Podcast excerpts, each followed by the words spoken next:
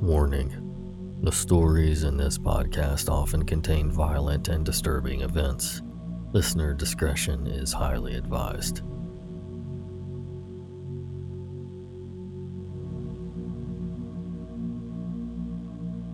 Hello again, Nightmare Society. We've got a particularly scary story for you tonight. So, for you guys and gals, particularly who like to go jogging, I'll just warn you that this one is for you. A big thanks and welcome to the newest members of the online campfire at patreon.com slash nightmare society. Welcome to Lucas, Jillian, Dan, Angel, Venus, Emily, Yola, and Linz. Thanks so much, guys. We really appreciate your support. And you're just in time. Here's a bonus episode that'll be coming out this week for those of you in the $5 tier. And for those of you in the 3 and up, you will get your regular episodes earlier in the week per usual.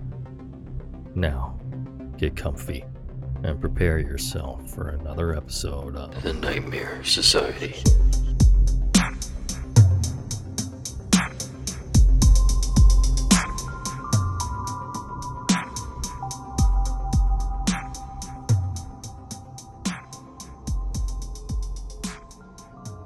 Somehow, I always seem to attract weirdos and generally strange happenings. I thought I'd share a particularly unsettling recent encounter of mine from this past year. This all started last summer, the summer of 2013. I had just turned 24, about a year out of graduate school and living back in California in my childhood home with my father and our dog. My days were mainly spent applying for jobs in the mornings, sending out my resume and cover letter online, and then heading over to a park for a vigorous workout in the afternoon. I found that keeping to this schedule was most productive for me. I live in an upper middle class area of a large city, in an area with no sidewalks. Neighborhood walks or jogs were just out of the question I was pretty allergic to the grass at a really nice neighborhood park that's about a five minute drive from my house. So, nearly daily, I'd make the trek to a much larger park, which, although was a good 20 to 25 minutes from my house and in a slightly more questionable part of the city, provided a really nice jogging track and beautiful, peaceful scenery, including a man made lake and various species of birds. I kept firm to this daily schedule during the weekdays, giving myself a break on weekends. Being that my visits were during the daytime on weekdays in the summer, the park was mainly inhabited by older senior citizens, mothers with young children, and middle and high school aged kids on summer vacation. Although I usually visited the park around the same time each day, I never really picked up on seeing the same people there. The park was quite large, and I really liked how uncongested the jogging path around the man made lake was. Also, even though the park was in a slightly less nice part of town, I never felt nervous or in danger at the park. There were always enough normal people around, and I never went off into any desolate or isolated parts. As the daughter of a lawyer and the niece of a former FBI agent, I was always taught to be very aware of my surroundings and usually pick up on details or if something seems wrong or suspicious. I never felt this way on my workouts at the park. I kept to myself, worked out hard, and then left. On August 24th, which was a Saturday, I happened to be at home perusing the missed connections section of Craigslist, which I do sometimes for a laugh when I'm bored. In the M4W section, which I believe means men for women, I saw a post entitled, I have to tell the women I see walking. in all capital letters with the posted location as the exact city in which the park I walked is located. I opened the post. It was rife with spelling and grammatical errors, But this person essentially described me my workout clothing, my appearance, the basic description of the park, what time I had come to the park, etc., down to the details, including the particular sunglasses and color sneakers I would wear. He mentioned that he wanted to know more about me and felt a connection. As I said, I never noticed anyone in particular at the park, and certainly no one who had seemingly watched me. I was very, very creeped out, but also, I hate to admit, curious as to who this was and how he knew all of these details. The next step was clear. I was too curious. I created a throwaway Gmail account and replied to the stranger's post on Craigslist. Not expecting a response, I was surprised when one came in almost immediately I asked him several questions, including the specific park to which he was referring and who he was. I was almost expecting this person to just be playing some sort of prank. He answered immediately. He was, in fact, referring to the park I visited, identified himself as Mike, and then did something so incredibly scary I could not believe it.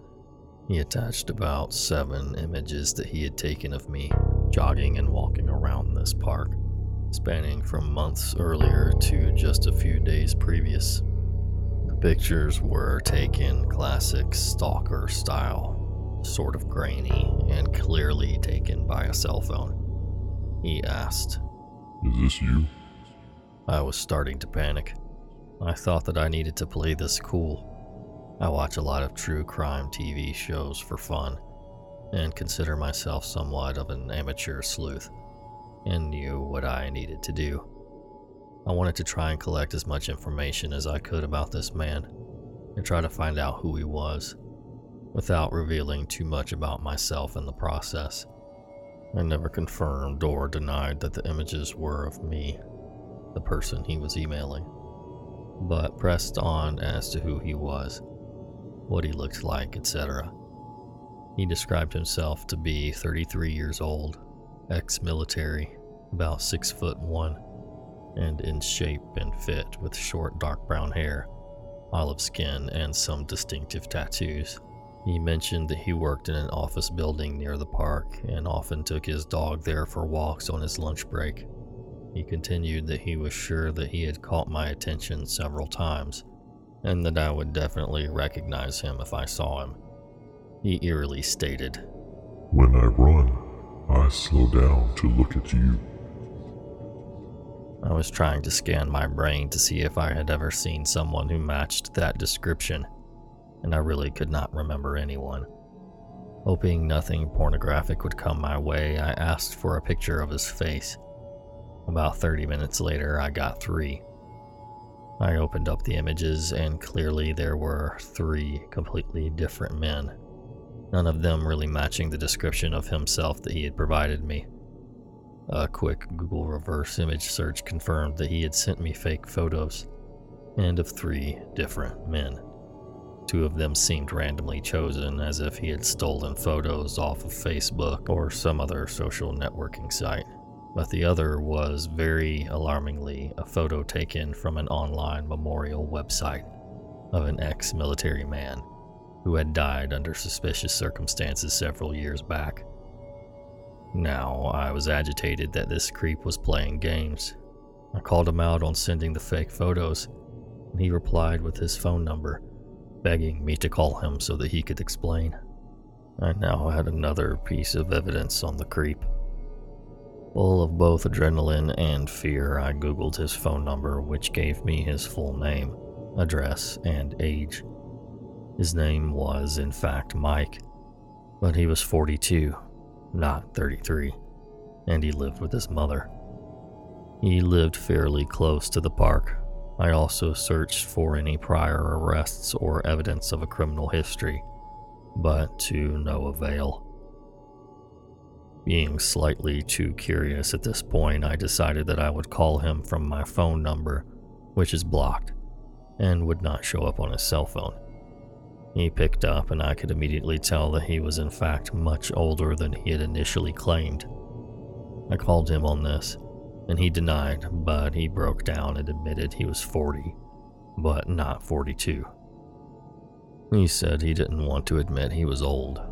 I then called him out on his fake photos. He first claimed the images were real, and then insisted two of the photos were friends of his, and the other was his brother. He made up a complete story of the photo of his supposed brother, which I knew was also a fake story, because his real last name, which I learned from the online records, and the name of the man who died under suspicious circumstances, were not the same. Many of the other details also didn't match up either. At my insistence, he finally emailed what he claimed to be a real image of himself. The man in the photo appeared older, portly, and what could only be described as greasy, sleazy, and Guido esque. This creep would not stop talking about himself, bragging about his cars, money, vacation homes, designer clothing, etc. Then, like a switch, he got really creepy. He started getting really sexual, talking about how he loves watching women work out in tight spandex clothing, and how he likes watching really young girls and women exercise. I don't exactly remember how, but I got off the phone and made up some excuse of why I couldn't text. I obviously didn't want him having my phone number. Before I hung up, he mentioned he was meeting some friends at a Mexican bar or restaurant which was somewhat close to the park I visited. At this point, I called up a close older male friend of mine, Bobby, who is a super intelligent professional lawyer, but also loves to joke around and is quite young at heart. He's always been a confidant, a true friend, and almost an older brother to me. I told Bobby the whole story, and he was just as freaked out as I was. Perhaps we were both too curious to figure out exactly who the creep was, but we hatched a plan to stake out this bar restaurant, which was pretty close to Bobby's house, to see if Mike ever showed up. The area was heavily trafficked, and we assumed the bar or restaurant would be very busy on a Saturday night, so we weren't too worried. Since hanging up with Mike, he had made repeated attempts to engage in more conversation with me over email although I didn't respond. The whole evening I was creeped out, but also too curious. I drove to Bobby's house, left my car in his driveway, and Bobby drove us to the vicinity of the bar or restaurant. The plan was for me to wait in the car, which was parked around the corner from the restaurant, while Bobby would casually go inside and order a drink from the bar and see if he saw Mike. I had previously shown Bobby the real photo that Mike had sent me earlier. I definitely did not want to go in, see Mike, and confirm to him that it was me, the girl who he had stalked and photographed for months, who he had found, spoken to on the phone, and was now seeing in person. So, bad idea or not, I stayed in the car and was in constant contact with Bobby, who was inside the Mexican restaurant. I was in such a jumpy state trying to stay calm, my mind moving a million miles a second and compulsively checking my text. Maybe around 30 or 40 minutes later, Bobby left the restaurant and hopped into his car. He seemed very shaken and just not like himself. He insisted we drive around a little bit and not go back to his house right away. Bobby is always calm and level headed, and it was unusual to see him like this. When we finally stopped killing time and driving around, we went back to his house and went into his newly decorated TV den to talk, so that we wouldn't wake up his brother. This is when he told me the whole story. Bobby, as planned, had walked into the Mexican restaurant and took a seat at the bar. Surprisingly, the bar restaurant was not as crowded as expected and was starting to clear out. Bobby said that what seemed to be a large birthday party was leaving, and he was told that the kitchen was closing, and there were only a few patrons. Shortly after he ordered a beer from the bartender, a single man came up and sat right next to him and immediately started making small talk. This was odd to me, and the first red flag that was it was Mike because in the city where we live, strangers pretty much keep to themselves. It wasn't like this man was drunk and being super friendly either.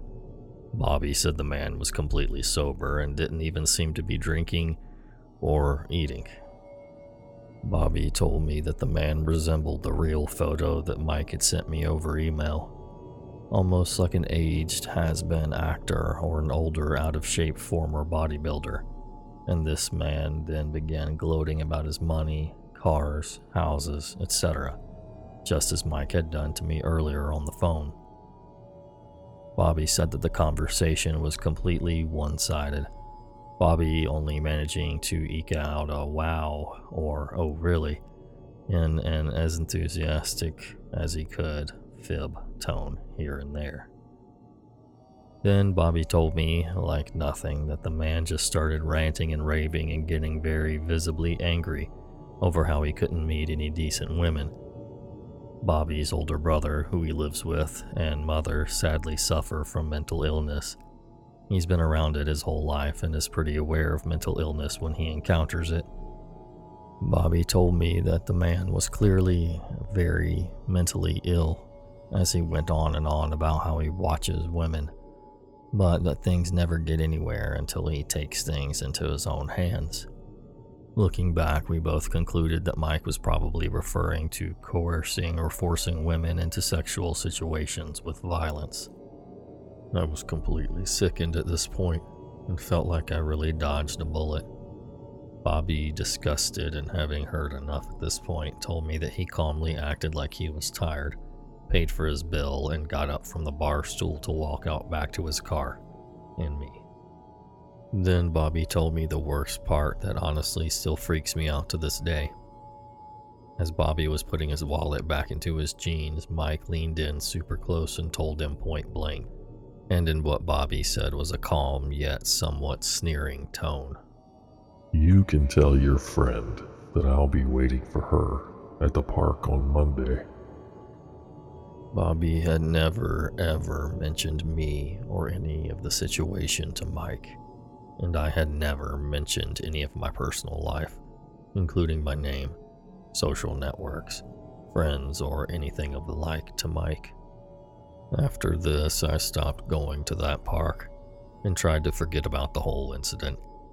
Mike had emailed me a fair amount for several weeks, alternating between seeming desperate, yelling at me, and being intensely sexual and creepy and stalkerish. I never replied. I figured that Mike was truly mentally disturbed and would eventually leave me alone as long as I didn't provoke. I've dealt with some stalker situations before and really didn't feel like getting my dad involved and going through everything with the police, etc. Also, I didn't feel like Mike was too big of a threat. I mean, he didn't have my real name, my real email address, or any of my phone numbers, etc. I figured that as long as I avoided the park, I would be fine. Months went by and I stopped checking my fake email, started a new job, and pretty much forgot about Mike. I also got a new cell phone and a new cell phone number, completely unrelated to the Mike issue. I gave my new number out only to my dad, my new boss, and a handful of lifelong friends. I was very careful and more guarded than ever due to this incident. I also never picked up blocked or private numbers on my cell phone. Then on November 26th, while at work, I got five calls on my cell phone number in rapid succession from blocked numbers, with five corresponding voicemails, followed immediately by a call from a number I didn't recognize, with no voicemail. I didn't like to check personal calls during the workday, especially from blocked or unrecognized numbers, and put it out of my mind for the time being. Later that night at home, I remembered the calls and played the voicemails. The content was extremely unsettling. The man on the phone repeated the lyrics to the song Me So Horny by Two Live Crew in various accents, said my name multiple times, and said some muffled things that sounded somewhat like threats and general sexual harassment. He also seemed to have great difficulty in hanging up the phone. Then I Googled that phone number that called me, following the five blocked phone calls and voicemails who I assumed was the same person. I stopped. The first name was Michael, and the last names were all the same. Or, as I had known him, Mike. I'm pretty sure he called five times blocking his number and then accidentally called again, forgetting to block his number, and hung up once he realized his blunder. I have no idea how he got my new phone number, my name, or anything. I can conclude that he may have picked up my name from listening in on a phone call of mine at the park months before. Seeing as he was unstable enough to think photographing and stalking women in a public park was acceptable behavior, I wouldn't put listening into a conversation or spying past him either. But how he got my cell phone number is completely unexplainable. We have no mutual friends, and as I said before, I took strong precautions in not revealing any of my personal information to him. I've since blocked his number. Nothing has happened since November, thankfully, so I finally felt a bit more comfortable sharing this scary, scary story. I look back at my girlfriend. She's slowly backing up the incline. I look back down at the tarp. It starts moving, moving. That's not wind. Someone is waking up under that freaking tarp. My heart is now pounding.